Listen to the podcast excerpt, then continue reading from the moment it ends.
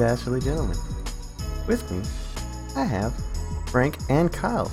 Say hi, guys. Hey. Hey, hey, Hi.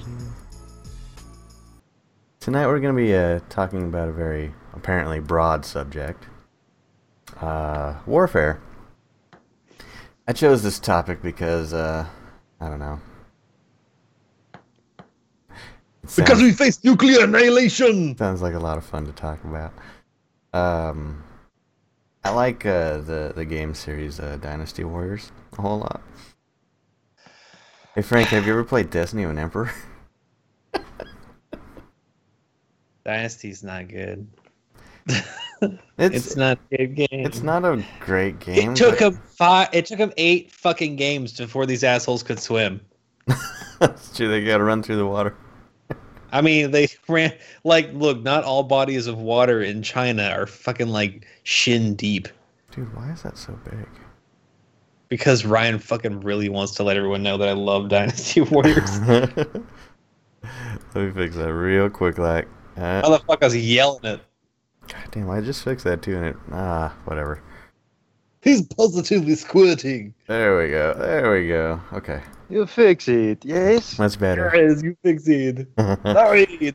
No, it's a fun hack and slash game, honestly. I mean, and I know like there's a whole lot of uh, talk of tactics and uh, strategy by the NPCs, but honestly, you just run through there and fucking hack and slash everything.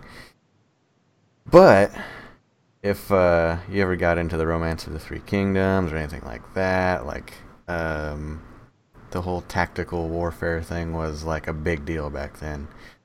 I'm sure Frank can tell us a little bit more about. Uh, Rem- Romance of the Three Kingdoms was a lot, a lot of um, standing the fuck around and talking, and it was Uh, I mean, it was really, it was good.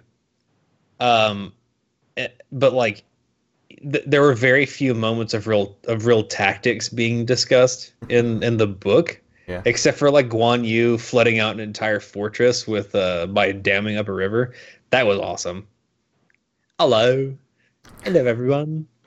And I want to play the mate. Berserk one too. Ah, good day, mate. Goodbye. Good day. Hi, Governor. Who's that then? Uh, What's well, that? then? how about like I mean, y- I, you ob- there's obviously a book, Romance of Three Kingdoms, according according to what you're saying. I didn't know existed, but it's going off actual history, right? Like factual history. Uh, semi-factual. Okay. Uh, be- because like the, the people existed, but like their their the events of their lives are exaggerated. I'm pretty confident that Lu Bu didn't actually kill eight thousand people. It seems like he did. It feels like he did in the game for sure. I mean, he, but I mean, I'm pretty sure the number was probably a little less. but according to the Romance of Three Kingdoms, the only way that that he was killed is that um, oh, what the hell is his name?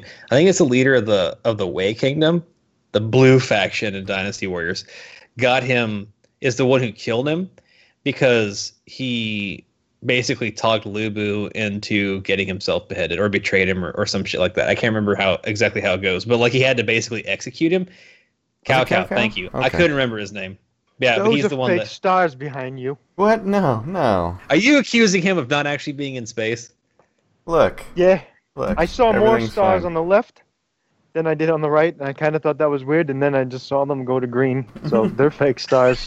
I will have you know, they're some of the fakest stars. Some of the fa- fake stars, CNN stars.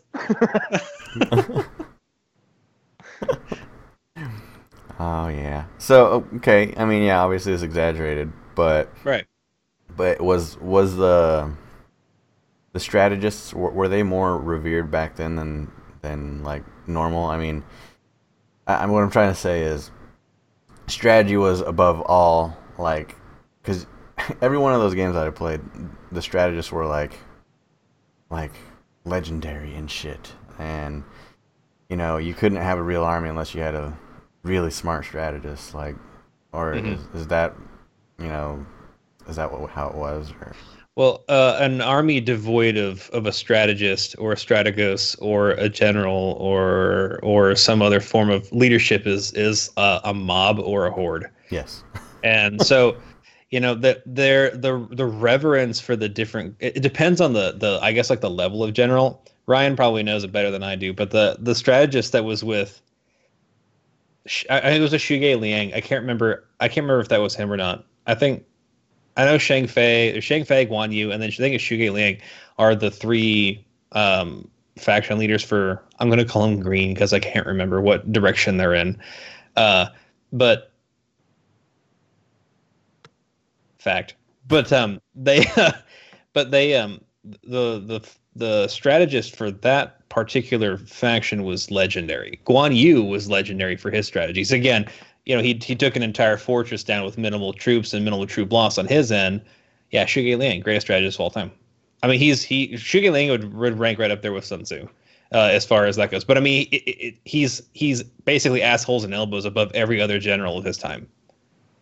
So I mean, it's it's he's legendary because of what he is, not just specifically because he is a strategist. I mean, you have to defer to your strategists regardless, but in his case, it was much more than that.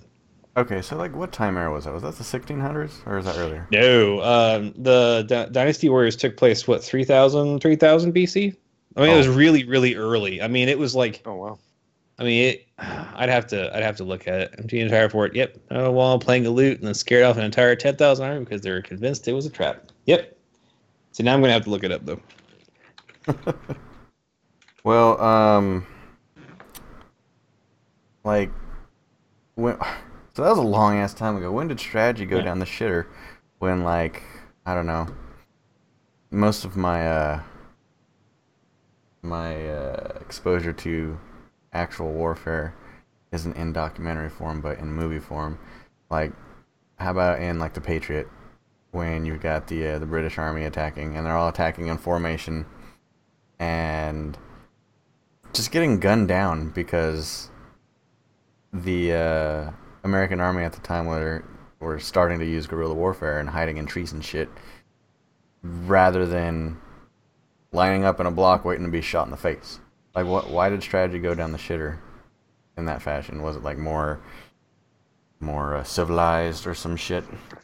Well, I mean, are you are you talking about like fighting in fighting in ranks? Yeah, block formation. I mean, you, you fight you fight in ranks to keep the established chain of command um, more informed. So, like, you have your your your your officers able to readily give information to the to the soldiers in front of you, okay. and two, you you've got your you've got your rank and file that are going to be firing in in succession. So, like, you know, one fires, kneels, the other one fires, kneels, and then whenever the third rank fires, the first rank can fire again. If you have guerrilla warfare, your chances of shooting something are extremely low Yeah. if you're just standing by yourself and shooting. So whenever like the idea was it was developed in uh, um, in Prussia doing the fire by rank, which Prussia has like being a landlocked country and being constantly at war, Prussia managed to develop an extremely efficient both strategy system and some of the hardest soldiers on the planet at the time. You can see that in the reference of your American uh, your American history books to the to the Hessians that came over. Those were Prussian mercenaries but they they fired in rank because you have an like rather than like we have one guy hiding behind a tree shoots at you. You know bang shoo, he missed. But then like you have 50 guys firing at the same time at the same location a sheet of iron. Someone's going to hit him. I mean so like even though like they're firing from every direction and it seems like in like the patriot it seems like they were really really really doing well Stonewall Jackson was the best military strategist to come out of uh, West Point. I mean, he he. Nah, we'll get there. But but then, so then, but even even in the Revolution, whenever they'd attack, they'd attack an ambush. What what like the the Patriot is over dramatizing is that the the Americans still incurred like catastrophic losses at every engagement, regardless. I mean, they were overall effective at whittling down and keeping the British supply lines thin, but not actually stopping them. So I mean, like whenever they'd get shot at, they'd form a square and then they'd fire in every direction. The Americans would either overwhelm them in numbers or they'd have to leave.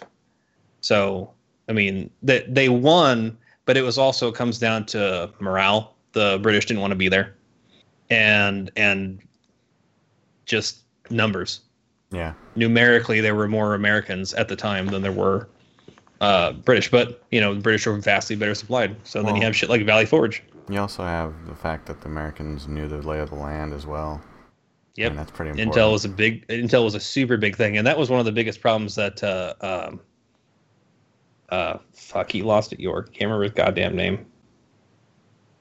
Oh my god, it just slipped my mind. But the the overall commanding general of the the British forces massively looked down on the Americans and didn't care to learn about the the lay of the land or or anything like that. So he he shot his entire army in both feet.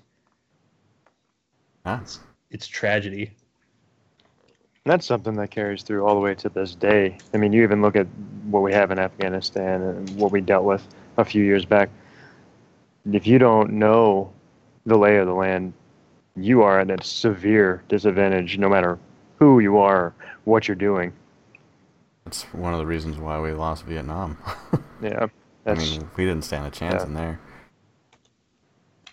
You, you had, uh, you know, uh, American soldiers having to go through fucking foxholes and shit, like just getting ambushed every which way. So yeah, that's if you're gonna send troops overseas or to a faraway land, I mean, you better have a whole fucking lot of them. yeah. Sun Tzu, Sun Tzu directed that whenever you're going to move on the attack, you should outnumber your enemy at least three to one, especially whenever you're assaulting somewhere that has a settlement or a fortress.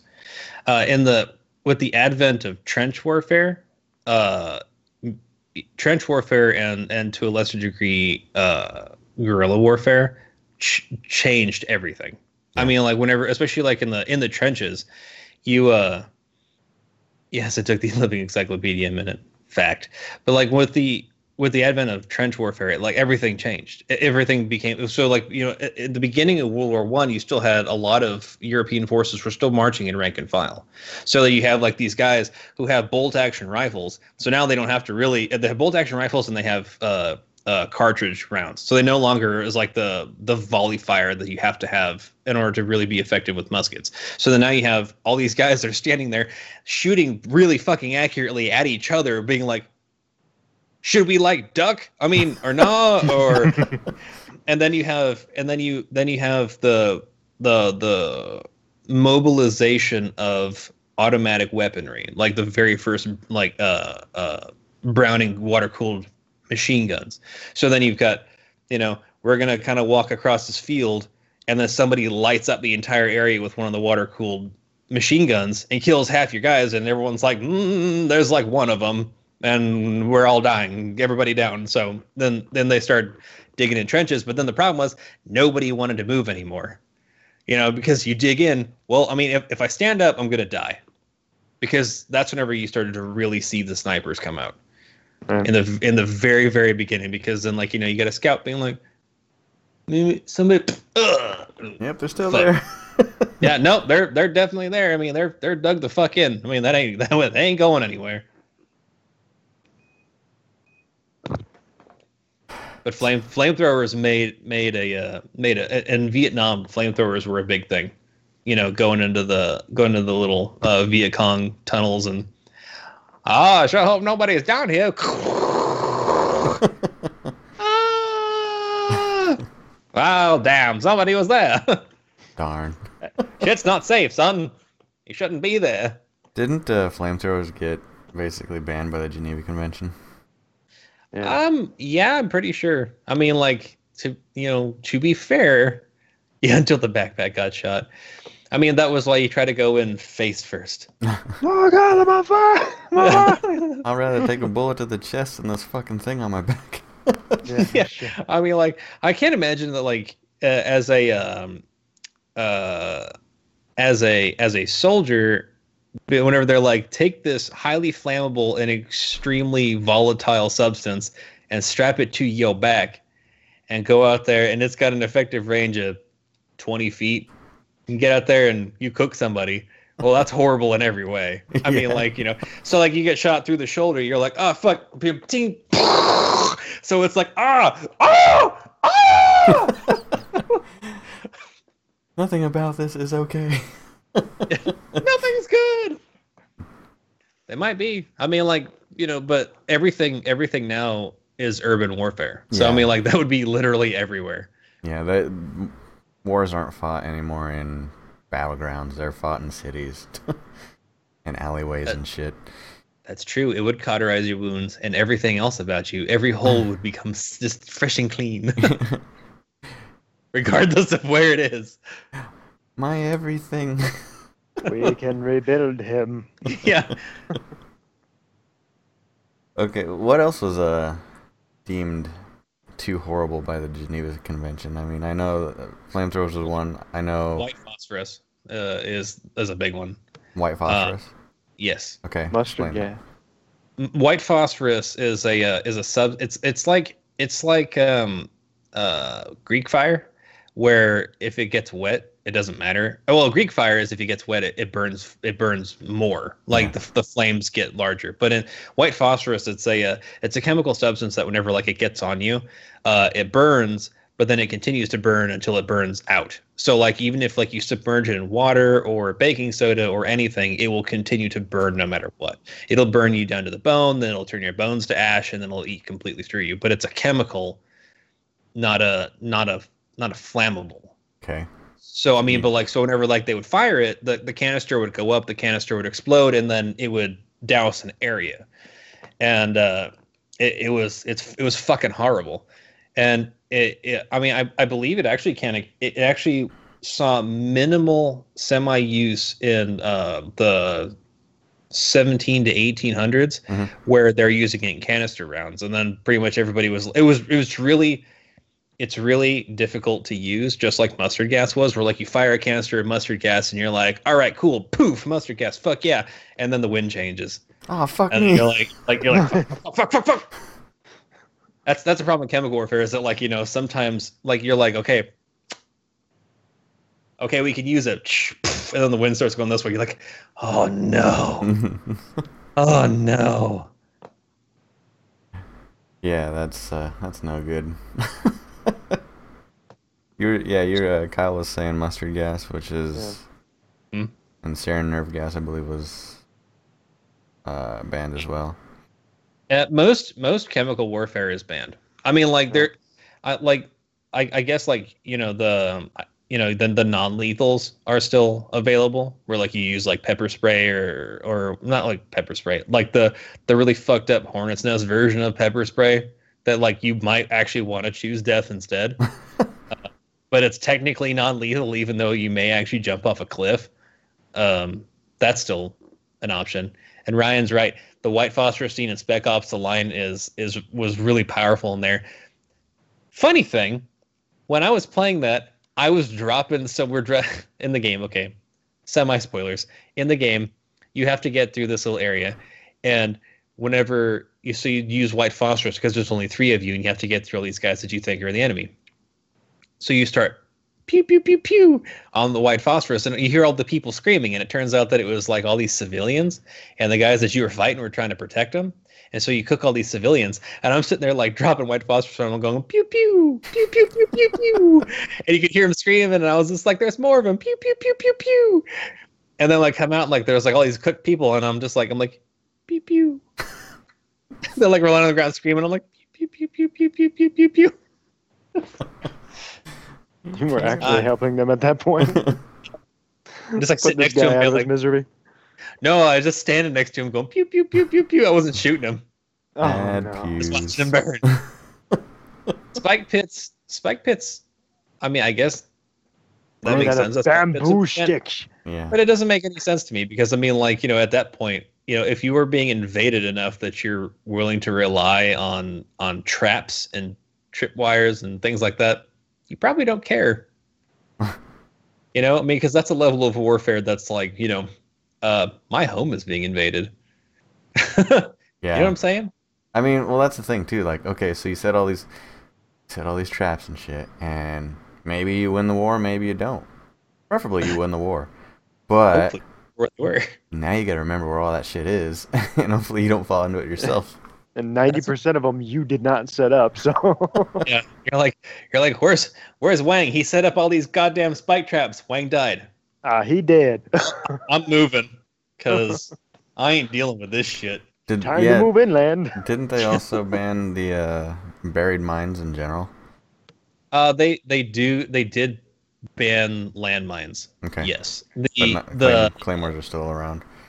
claymores are yeah because claymores you are not uh they're they're they sit up Yeah. and they blow out so i mean like you can you can see where they are i guess is the is the big is the big uh difference uh but you still have shit like you know the bouncing betty which is fantastic and awful all at the same time uh and but princess diana she went around the world uh, that was her big her big charity was to go around the world and and uh, pay to remove old landmines from from war sites. Right. And I mean, how many wars we've had and how many times we've actually, or anybody's actually used landmines, there's probably still tons of them out there. And, Oh yeah, and- Yeah, Not only on land, but like- on but sea that's- too. the smallpox blankets aren't aren't war technically. They're they're part of. I mean, they're they're sort of like you know population attrition, but they're not war technically. Cultural war. What else was banned? Uh, wasn't it like, I think I remember Mr. Hollis telling us that uh, anti-aircraft weapons on people was banned in the Geneva Convention. What do you mean on people? Like, instead of using it to take out aircraft, you just point it down at people instead. isn't that no longer anti-aircraft? It's anti-people. yeah, I mean, like that's okay. I mean, that's that's perfectly acceptable. That's war in general. You aim at the people. you know, You got people up there, you got people over here. What the hell is the difference? Yeah, Bum look, away, me- buddy. the people up there are moving real fucking fast. The people down there are looking at them, going, "Ah, they're moving real fucking fast." So shoot the people who are looking at those fucking people, and you fucking kill the shit out of those people.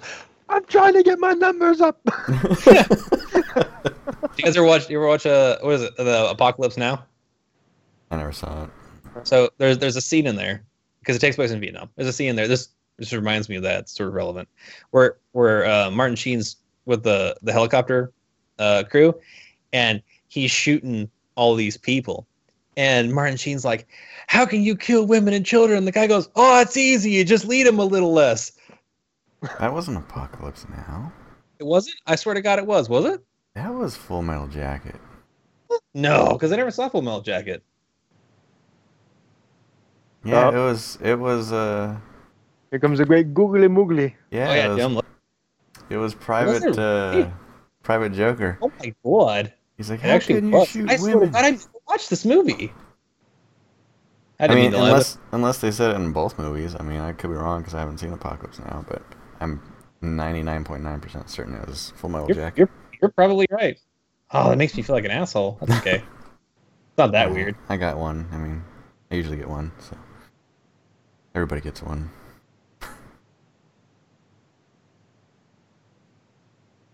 It's easy. You just don't lead them as much. Ain't war hell. No, you're right. He's like shouting out, "Get some, get some." It's um, yeah. Ah, that's disappointing. I'm disappointed in myself. All right. I forgive you, baby. I don't. My one Indian tear. It's good to know that cup still works in space. They meet me. Look. Wouldn't that fuck you up? Like he goes to take a drink and like all the stuff just starts floating up. Don't do that. Your green's showing. You're showing. Uh, you got glowing Oh, no. fingers. Good Neil's actually an alien. fingers. And he wants to know about our warfare so that he can um, actually use it to his advantage when he comes when he brings his whole family. He's so family. They're just gonna they're gonna roll it, be like, "You tasted my bread." But Neil is an alien. Real talk. Um, Don't don't even go there. I know what you're thinking. That's you straight like, out of want- that's straight out of Invader Zim. He's like asking the teacher, in the event of a full-scale alien invasion, how do you how uh, prepared do you think Earth's defenses are? Tell me. oh no! Here we go. We're not Cut the doing stream. Cut it. Yeah, we gotta Cut it. go. Hey, come from a land down under. When women glow and men plunder. So let's Kyle, talk. do you a- hear that? Do you hear that thunder? let's talk a little bit about uh, more more uh, modern warfare. What do you think about that? oh, here we go again. look, she's got a point. You know, you look you look dashing. Don't listen to these people. You're No, sexy bitch. Call of Booty. Call of Duty. All right, so so okay, sorry. Real, ask your question again. I'm sorry. Some more modern warfare. How how accurate do you think these modern warfare games are? Like not necessarily like if I shoot you, um, you instantly get hit kind of deal because that shit's hit scan. But I'm talking like you know the stories behind it, like the uh, special ops and their what they do and whatnot. Uh, Do they seem like they would be kind of based on what actually happens in real life?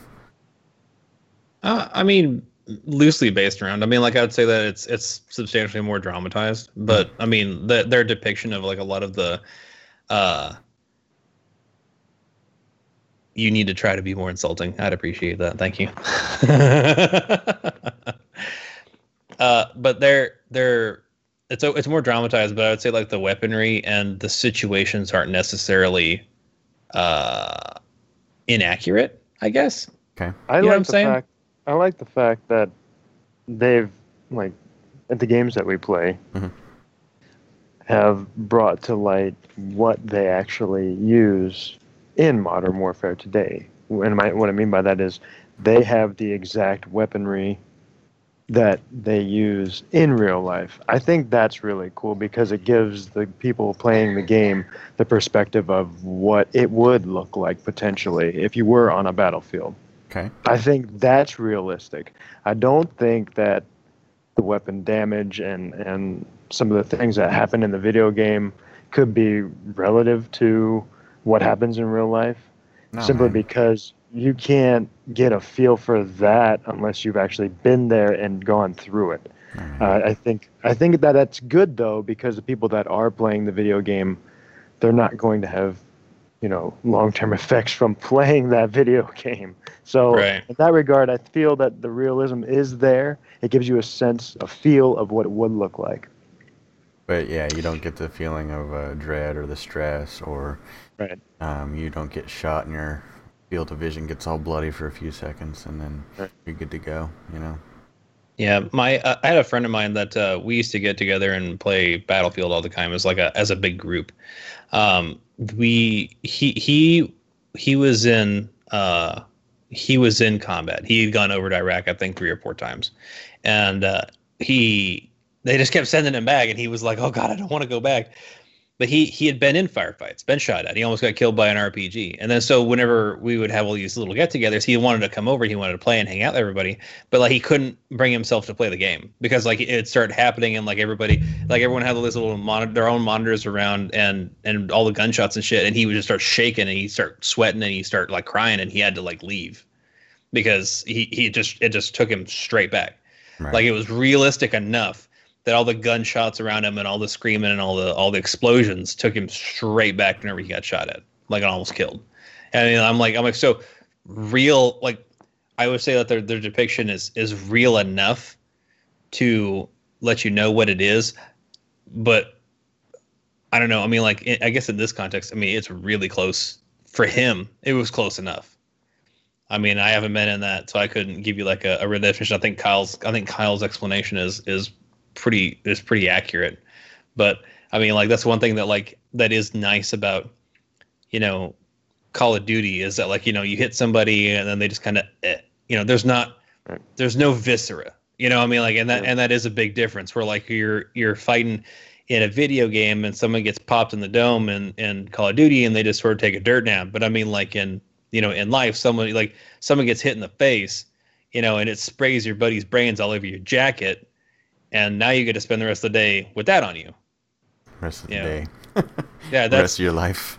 that's that's Right. my you know my my my my grandfather was first wave of Omaha Beach in uh, on D Day, and that's what happened to him. The the drop thing went down, his friend that he'd been with for like 10 years got just clapped right in the mouth and he spent the rest of the beach with that right across him you know so i mean like it's that it's that kind of level of realism that's luckily removed from the game and i think that's what i like about a lot of the modern warfare modern war modern war titles like battlefield and call of duty that they don't have the viscera in there so that it makes it more approachable Sure. I mean, I'm I play simulators. I've played simulators for years, and I think a lot of that has to do with me wanting to have the absolute closest thing to the real deal in first-person shooters and Battlefield, Call of Duty, you know, these games like this. Like Frank said, I am grateful that they don't go that far because you would have a certain amount of people that have gone to war not be able to play these, not even be able to have them in their house. Like if their son wanted to play or whatever, they wouldn't even allow. They wouldn't even be able to have these titles in their in their house. So Mhm. in that respect, and and like you said, Frank, with your friend, sometimes I mean, depending on the level of severity, that's too much. I couldn't imagine it being any more realistic, but the way that technology is going, it's becoming more and more realistic every day. mm-hmm. So Yeah. So lovely, lovely says which games did they base off certain wars and had clips slash pictures of said war? Man, there are so many. Uh, the one that immediately comes to mind is Battlefield One right now. Um, it's uh, it's pretty arcadey though. I mean, like Battlefield One. It does. I I wanted so much out of that game, and it did not even come close to capturing the spirit of the Great War. Not even close, which is really disappointing because that could have been I mean, just like the, I mean, bolt action rifles, bayonet charges, fighting in the trenches with clubs and knives and shovels and shit. None of that fucking happens. There are almost no levels with trenches, almost none. And, and I'm like, that's the big thing about World War One was trench fighting. And like, but then you got like some asshole running around with a a fucking like full size, you know, machine gun that normally four people would operate, and this guy's just. And then he's just walking. Blah, blah, blah, blah, blah, blah, blah. I'm like, no, the, the recoil. He'd be like, His arms would fall off. ah, can't hear anything. It was awful. I mean, like I spent a lot of that game just going like, no, not so much, not really. another good game title was um, Battlefield 1942. Mm-hmm. mm-hmm. Uh, the single player campaign mode, where it started you off in in a boat that was approaching the beach, uh, with with being fired upon as soon as the as soon as the drop came down, and that was that put you in the moment. Like that was about as like they did an excellent job putting you in the moment. Um, it was it was kind of like it kind of got your adrenaline going a little bit. Like oh you're yeah. looking around, the guy next to you is puking. Um, there's a dead guy on the boat, and then all of a sudden, you you're getting bombarded with bullets, sprayed, and there's people dying all around you, every every point two seconds. Just and you're like, holy shit, I'm gonna die right. I just started this game. What the fuck? uh, I need, uh, I need to get behind a rock. Go, go, go, run! What's the run? Go, go, go! like you kind of started getting um, that feel like uh, like your your your senses heightened. So yeah, it was a, that was a pretty in in detail game that for sure like hit me. I was like, oh god, I I gotta get behind a rock. I'm gonna die. Weren't Yeah. pretty much all of the original Call of Duties and even Medal of Honor, all of them were based on WW2. Uh, yeah. The they they started the um the World War II genre uh, of of first person titles, Yeah. uh, like of of real first person um uh, stuff, especially like the original Call of Duty, where like it was interesting because like you had you had in the original Call of Duty in the Russian campaign, which is something that you don't really see a whole lot of, was the um like the in the Battle of Stalingrad, where they're coming across in the boats, and the Luftwaffe is destroying the shit out of these ships as they're coming across, just strafing them, and then you get actually get off of the ship, and you know if you ever seen Enemy at the Gates, uh, they they have the same thing where like like one guy gets a rifle, one guy gets a clip, and then because they didn't have enough guns and ammo for everybody, and then they're like, "Get the fuck in there!" And then if you turned around, they shot you. You know, if you like, so Stalin's command of no, st- like, not one foot backward was a literal command. I mean, it wasn't it wasn't a euphemism. It was if you turn around and the officers see your eyes, they will kill you. I mean, they had machine guns set up behind to kill people who were running in the other direction. Oh God. That I mean, and that's and that's historical fact. Uh, that that legitimately happened, like nonstop. Khrushchev was all about that because he was the right hand of Stalin, the big old bloody killing my own folks hand. Uh, but that that the some of the games go so so much deeper. I mean, yeah, dramatized, but you know, so are movies, but so much deeper than like a lot of like movies do in depiction, especially the Call of Duty and then the Medal of Honor. You were asking about like modern warfare type stuff. The Mhm. first Medal of Honor that uh the Medal of Honor remake, I, I'm gonna call, I'm hesitant to call it a remake because they didn't remake the World War II one, but they made it the modern one. Mhm. You know what I'm talking about? I think so. It was made by Danger Close, and it was really I really liked it. I liked the first person campaign. People fucking hated the the multiplayer, or whatever.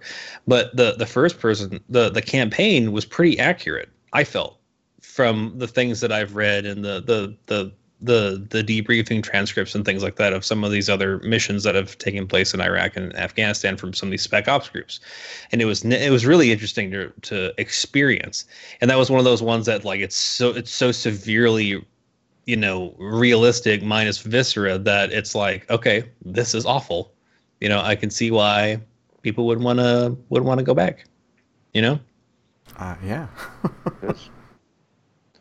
Some, It- some some movies actually put you. May, I, know- I know me on a personal level. Uh, while while you're sitting there watching it, um, you actually get caught up in the moment, and it's like, oh my god, is this is this what it really is like? Like you you just you kind of you're watching it and you're seeing you know body parts flying and somebody went to go pick somebody up and, and their arm fell off and he thought he still had him but at, he turned around and he just got an arm in his hand. Some guys picking up their own limbs. I mean it's just like holy shit. Like yeah. It gives you perspective that you honestly i don't want. Like i don't want to know. Like if I, if I don't have to be there and and don't have to do that i don't want to know about it. Like i don't want to see it on any level. I don't like it's kind of like why why did i come and watch this? Like i don't want to see that. No one wants to see that. The, I mean, the one Go ahead. the one thing that i really wish that we could have and and we've come close a couple of times is a uh is a really realistic revolution or civil war title. And and i say really realistic because you know whenever like we watch a lot like the the way that the bullets were designed in the revolution was musket balls mm-hmm. right those do so much fucking damage to the human body. I mean, like, the, like they're, they're the the Brown Bess, the the standard ar- issued armament for the British military at the time, fired a 75 caliber ball. It's that fucking big, and it hits your body and it flattens, and it takes everything with it. So I mean, imagine a ball that big striking your fucking torso flattening on contact because it hits your body and it just starts to flatten out and then it hits your bones and your organs and it goes all the way through you. But like in a lot of these movies like even in the patriot people getting shot they're like oh and i'm like no it would be like bam and and you see all this shit fly out behind him so there were there are handwritten accounts. We were talking about civil war shit earlier. At gettysburg general sickles division gets caught in a pincer between Armistead and Stonewall Jackson. And they literally shoot the shit out of this division so bad that like 96% of them died. There was so much blood and organs in this in the field that it was up to people's ankles. Of an, an open field. There was so much blood the ground couldn't drink it all up. Like it wouldn't dry. And you don't get that because it always seems like people like they dismiss these old wars as not being as as violent or as consequential as say like World War II or World War or even World War One or even modern war. Like they're not as violent. You know what I'm saying? whenever like the the amount of the amount of tissue damage and and like I said, viscera that comes from just being hit by fucking one ball right. is unbelievable. The cannons. I mean, like they at Gettysburg, they fired canister shot and rocks and glass and nails at the oncoming Confederates at Pickett's Charge. We're talking they're like 15 feet away and they got shot by powder packed glass nails rocks at 15 feet away. Those things are going at like 2,000 feet per second. And it was hitting these guys point blank. It had been ass, blood, and guts literally as far as the eye can see. It had been like poof, and all you see is red, like blood and brains and bones flying in every direction. And it's like, would you classify that as being less fucking horrible as what as what you see in you know like um, Call of Duty shit? No, absolutely. I mean, like, I mean, it, it's it's staggering how fucking horrifying it is. We've gotten a whole lot more efficient in killing as time yeah. has gone on. I mean, we're not. Mm-hmm the only time there's ever any real kind of gore nowadays is if you're trying to intimidate somebody. Otherwise, you go for the headshot, you go for the heart shot, both if you can. And that's it. I mean, you don't have to blow people up anymore. Mm-hmm. It's it's it's about getting the kill and eliminating that threat. Back in the day, they they didn't have the technology that we have. That's all they had. That's all they had was just like you have a you have a gun. It fires one time. It better only have to hit them once. Yeah, and I mean, gunpowder itself was pretty inefficient. yeah, I mean, I mean, it. Yeah, back back in the revolution, it, it burns slow. I mean, that's why you get the poof. Yeah. So I mean, as as time has gone on, gotten more efficient and I don't want to say it, but a little bit more elegant in killing. Mm-hmm. No, that's not that's not inaccurate. I mean, like the the romanticism in in combat was there except for that you know the it, an ideal that was there. In practice it was it was just you know it was killing like anything else. You're killing because you need to do it and because it needs to happen. It doesn't need to be pretty it just needs to happen. Mm-hmm. but we were talking earlier about walking in straight lines. Mm-hmm. and and i and i will posit this as food for thought. Can you imagine let's just go with pickett's charge. An entire division walks across in a completely open field at an entrenched enemy with cannons. So they walk a mile under cannon fire with 15 15,000 ish people shooting at them from rocks, fences, and they have to walk across that entirely open field. Can you imagine the dedication and the drive and the the uh, belief in what you're doing to f- literally walk shoulder to shoulder with everybody else knowing that that's that's what you have to get to. It's an execution at that. I mean, it, it's and, and, you know you're it, walking into it. So, and can you imagine having that level of, I believe in this. I believe in this so much that I'm literally willing to walk into, like, honest to God, gonna die. And a lot of them, like, a lot of some of them, like uh, General Armistead gets killed in Pickett's Charge, for example. He, he delivered this famous speech, and there's paintings all over the place where he gets off of his horse. The guy's like in his 50s or 60s, takes his hat off, puts it on his sword, and he gets in front of his entire division and charges all the way to the uh, to the end of to all the way to Cemetery Ridge. I mean, he didn't have to, but he believed in the cause and he believed in his men so much that he got off and he charged. Can you even imagine doing that? No, I can't. No, not even a little bit. No. Be like, oh, they got guns. I'll be here. I mean, that kind of reminds me a little bit of uh, of the original Warhammer Shadow of the Horned Rat. Um, when you're like a, a regiment of like block people, a regiment, and you're going against a monster, like a troll, for example, you have to pass a fear check. Uh, if your if your regiment fails that fear check, they fucking run for the hills they just flee. I mean, whether or not they got attacked or got killed or anything like that, they just run and you lose control of them. So I mean, to have that kind of dedication and and uh, pass all of your fear checks and not give in to your human instinct and run for the damn hills, yeah, just like Brandon said, balls of fucking steel. yeah, do you, you, I remember I remember taking Kyle to go see uh, the third Lord of the Rings movie and and I and I love the look on his face when it's the Battle of Minas Tirith. You have like this very small garrison of of troops inside of Minas Tirith getting ready to fight, and they're all in their armor and whatever. And and Cosmore's like, you know, like, oh, okay. But then like whenever it panned up and you saw the tens upon tens of thousands and thousands Right. of orcs out there, Cos. And, Yeah. I, and, I, and I'm, I remember looking at him and being like, can you imagine knowing that you have to stand that wall, otherwise you're going to lose everything? prepping for that like no like you you know how you feel? Prepping for the war before you see your enemy okay? Yeah. you're lacing up your boots. You're making sure that you have your ammo. You're, you're getting in the mindset i'm going to war. And then you look off a balcony and you see as far as your eye can see of your enemy and at that point like i would literally take a deep sigh and be like, all right, let's fucking do it. And just go, just go, and just keep going until your arms did not go Don't- anymore. Don't As an think- archer looking Yeah. down, you'd have to just, just keep, Yeah, Just just, keep don't think, going. just don't think, don't think about it. Just keep going. Don't- I mean, like go. one after another.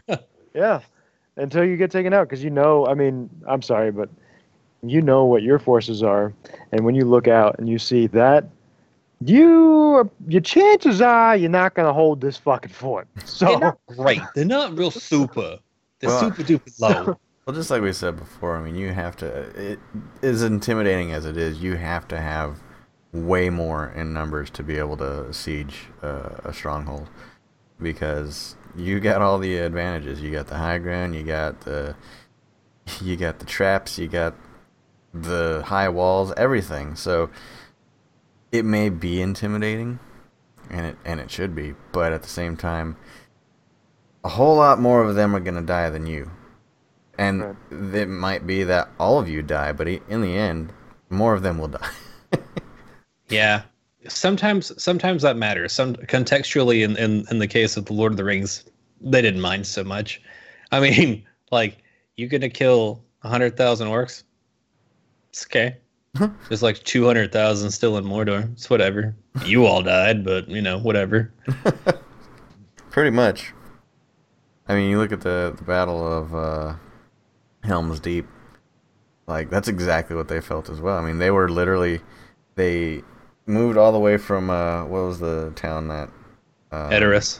Yeah. They moved from there to Helm's Deep and literally boxed themselves in. It was it was it. I'm like, we're gonna win here or we die. That's it. Mhm. So and Theoden had said at the time, I mean, no one's ever reached Helm's Deep before. And then it exploded. The enemy knew that historically. Hey, no one's ever reached Helm's Deep before. We got to do something unorthodox. No one ever fought a wizard before. You're a wizard, Harry. You're a lizard, Harry. Oh yeah. No, I mean, yeah, that's that's I get choked up. I get choked up in the reading the Lord of the Rings whenever like they they have the the huge battles. I'm like I'm like So do I, man. I'm not reading, but because I don't do that. Um, but yeah, I know. when I I, I, I got the implication. fuck you. Uh, Oh, no, seriously, when I when I saw like the the whole when uh, uh Rohan showed up to the Battle of Minas Tirith and started rallying up and getting ready for the charge. oh, dude, I was there. Little tear in my eye. I was fucking I was fucking pumped. I was like I mean like it, it I mean like it was one of those like that's the speech was so rousing that if I could have I mean like the people in front of me I mean I was like nah I'm not gonna hit him. I'm not gonna I was like start beating the shit out of the people in front of me like "Ah!" Oh man, they're talking about what is that? talking about talking about toys. like what is that? Is that like is that Uh, that actually that, that looks a lot like the thing I think I got my kids. It's a marble factory. Rube Bo- Oh, Goldberg never machine. mind. Nothing like Goldberg. Is he gonna like do a DDT out of there? That's not Goldberg. That's Goldberg. not Goldberg. Who is God that? Damn it. I don't know. Uh, I don't know. DDT is a pretty generic move, actually. Whatever. So it could be. Fuck you. You don't fucking know. Dang, what cool toy setup.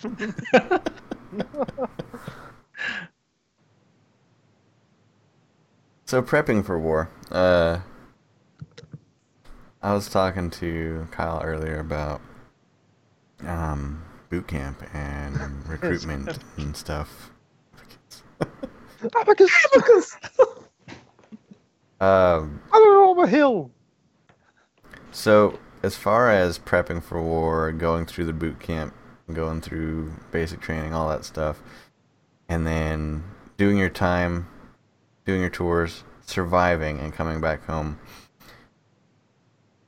How, how do you think? Um, I mean, let's just pretend like, you know, the the tours didn't happen, or or the tours were relatively, you know, no action.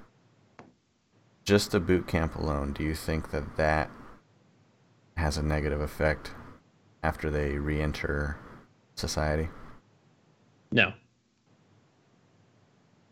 Okay, The boot camp itself? Yeah. Just the boot camp. just the boot camp. Yes. Okay, awesome. We And I'm not- I'm not- views. Well, I mean, I can only go so deep into that Okay. because I've seen it happen. Tell us. I'm I, I'm actually interested in that then. I feel that in a boot camp, no matter what the division, obviously some divisions are harder on boot camp than others. I've seen people come back with broken limbs from boot camp, uh, but I've also seen um, how it affects you mentally uh, coming back from boot camp. Uh, two separate people.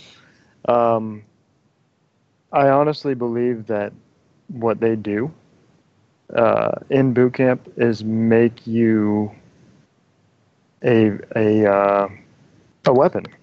I don't feel that they there's nothing there's nothing there that's there for your feelings. Nothing. Uh, that's to be taken care of after you've gone and completed your tour and you've come back, and we'll take care of you when you come back. sure. Yeah. Totally. Oh yeah, wink, wink. Yeah, we'll take care of it. Just like uh, we'll promise you time off, and and you'll be able to see your family on Christmas. Oh, sorry, one year, two year, three years, five years down the road. We know we haven't given you Christmas off, but we given you New Year's, so that's cool, right? I know we promised you Christmas, but New Year's is good enough, right? Yeah, we thought so. We didn't think you'd have an issue with that. Anyway, I could go on about the military for days, but um, as far as boot camp is concerned, I honestly believe that they are trained to become fighting machines, um, and it affects you ment- mentally. Uh, you are not the same person you were that you went in as as when you come out. You are not the same person in any way, shape, or form. And I don't care if it's six weeks training. I don't care if it's four weeks training. You are not the same person at all. Simply from what they actually teach you in in that boot camp. Appreciate that.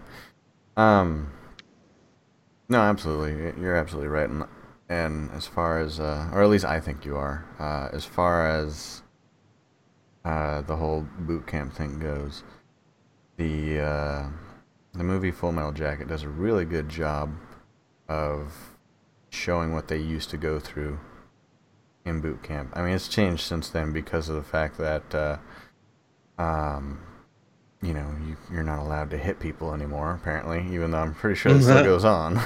Right. Yeah. uh, but You're just not supposed to talk about it. yeah. Um, but I mean, the amount of screaming in people's faces, the amount of just sheer negative energy that people have to swallow, it's got to go somewhere. and, and and that's one of the things that um, you know, Joker had said in the movie is the Marine Corps does not want slaves. The Marine Corps wants killers. And that's exactly what they do in boot camp is just deprogram you from normal living and reprogram you as a machine to kill. Right. Now, I I I mean here's the thing about about boot camp and you know they they yell at you because they want you to not die. Yeah. That's the goal. Don't die. And it's like so whenever they I mean yes it's negative, yes it's harsh, but I mean like you know they want you to uh if it if you if they turn you into a killer that means they don't turn you into a dead person so i mean like you know it's better that you live as a killer than you know you go home in a box Sure. Yeah, I'm saying. So, so you would agree that in some way, shape, or form they are changed in boot camp, yeah? Right the, the mentality the mentality changes you i i suppose. And the but at the same time i i don't know that it would be it would change you in so much as that it would make you more aware and prepared to take action should the necessity arise Right. and so like i don't know if i because I, I, I if i recall correctly the, the the question was a negative impact and i don't really know if i would call that a negative impact because i mean like then like it kind of comes to that you know if if if the need if the need arises then uh you know you you are willing to do something versus everyone else you see what i'm saying Right. you have more you have more uh uh combat knowledge and experience Sure. I mean, and I, I guess the discipline as well. But I mean, just like Kyle was saying earlier, once you're re-entered back into society, what what does that skill get you? And you're a killing machine. What is what what is that good for? I mean, you you can't just flip it off like a light switch. Have you ever No. seen the movie um, Jarhead? uh no i did not Saw kind of clips of it. I didn't watch the whole thing. Yeah, I, it was it was an interesting movie, but that and also American Sniper kind of uh, did a pretty good job of showing somebody that's done their time and come back and has not been able to flip the light switch off successfully. mm-hmm. Um, and that's, I mean, that's terrible. I mean, you, you see all these vets that they are unfortunately fucked up in the head, and they can't fix it.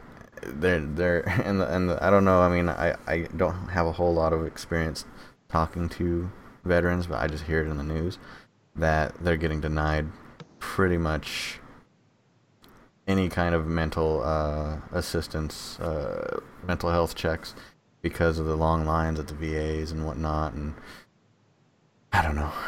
It just it just sounds terrible, and and it, it's it's a whole lot like doing time in prison, and then coming back out and re-entering society, and just having to forget about that punishment you just did because uh, you're you're a citizen now, minus the fact that you're you know convicted felon, you can't buy a gun anymore or anything like that or vote. But I don't know. That's that's my my thing on um, boot camps. Uh, we were watching a documentary earlier about um, you know the scared straight programs Mm-hmm. Um, and how they're supposedly uh, getting kids to act right after they've been slipping up at ages 12 and up. Um, they, as of apparently as of 2011, have stopped tho- those programs. That's unfortunate. Because now is at the time that we need them the most. honestly it i mean the the data had shown that um data had shown bye um that it wasn't effective is actually causing more harm than good. Um and that's exactly what i was saying earlier about boot camp. You scream at these people all day long. You basically throw a shit ton of negative energy their way and that's supposed to make them better. I mean, what the programs they have nowadays are they're educating people. They're sitting down and talking to them and relating and and and trying to give them an idea. I mean, they'll they'll still you know tour them around the prison and say, hey, this is where you're gonna end up, but they're not putting them in front of you know uh, a gang of Drill prisoners. sergeants. Yeah, gang, Right. drill sergeants, gang of prisoners to yell in their faces and stuff. They're talking to them. They're saying, hey, what's going on? and usually these these kids come from you know uh, abusive parents and and you know uh, family members that were uh, criminals as well and the kids they'll they'll come out and say I mean it's not 100% successful obviously but they'll come out and say hey I mean this is all I know show me otherwise Uh, it was a scare tactic for kids, but I think we're getting a little off topic. It was a scare tactic, but at the same point, I mean, you you had that on one hand, and now we have the exact opposite now. On the other, with uh, children and how they're raised. So I mean, you can't touch them. You can't do anything about it. They're Safe gonna do whatever the fuck, yeah, whatever the hell they want, and that's a whole to- a whole nother topic for a whole nother time. Yeah, yeah, yeah. I'd like to get in on that one. We're gonna talk about beating some kids.